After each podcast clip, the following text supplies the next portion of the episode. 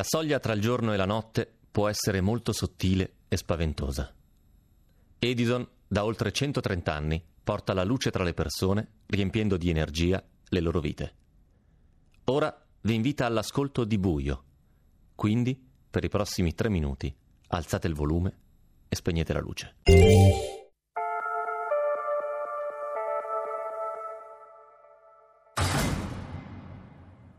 Joe. Joe. Ehi. Joe. C'è una cosa che mi ha sempre terrorizzato. Chiamare il mio nome nel buio. Joe. Joe.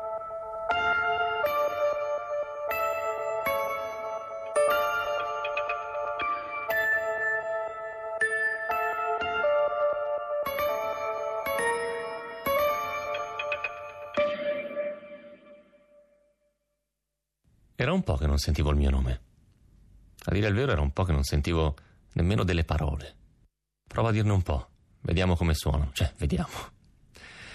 Vediamo non è proprio il termine adatto in questo buio. Comunque, dicevamo un po' di parole. Casa. Sole. Luna. Patria. Calcio. Intendo lo sport, eh, non quello del fucile. 45 10 25 che volendo è l'unica cosa che potrei dire. Freddo. Fa freddo qui. Al buio fa sempre più freddo. O almeno sembra. Come se la luce di una lampadina potesse scaldarti. E c'è anche un odore strano qui. Il buio ha sempre un odore strano, umido. Come di cantina. Dicono che gli odori non si possono ricordare, che ci puoi arrivare vicino, puoi rivivere una sensazione, ma non è vero niente. Io quell'odore di buio me lo ricordo. Il campo di grano fuori, la casa abbandonata di mattoni rossi e quella porta chiusa. Io, Mirko e Frank. Prova a giocarci, fateli amici, diceva la maestra.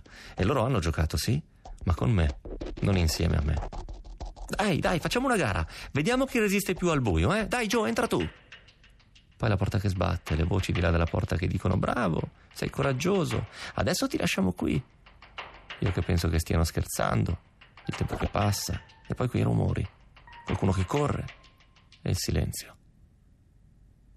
Ed eccolo qui, questo odore, questo freddo e questo buio. Io non avevo mai sperimentato il buio così e credo che poche persone al mondo lo abbiano fatto. Sì, quel buio lì era irreale. Sembrava che quel luogo fosse stato costruito apposta. Come questo. E chi ha provato quel buio lì sa che in quel buio c'è qualcosa. E io l'ho vista. Poco prima che tornassero a liberarmi, l'ho vista. Poi una volta fuori non ho avuto il coraggio di raccontare quello che era successo, ma quel giorno mi sono fatto una promessa, anzi due, e ne ho mantenuta una sola.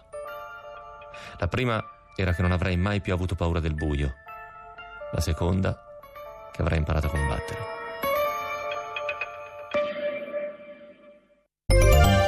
Ecco, ora potete riaccendere la luce. E se ancora non avete scelto Edison come fornitore di luce e gas, fatelo subito. Edison ha lanciato Edison Best, la prima offerta per l'elettricità di casa che non teme confronti. Se esiste un'offerta più conveniente di un euro a settimana, Edison vi avvisa. Andate su edisoncasa.it.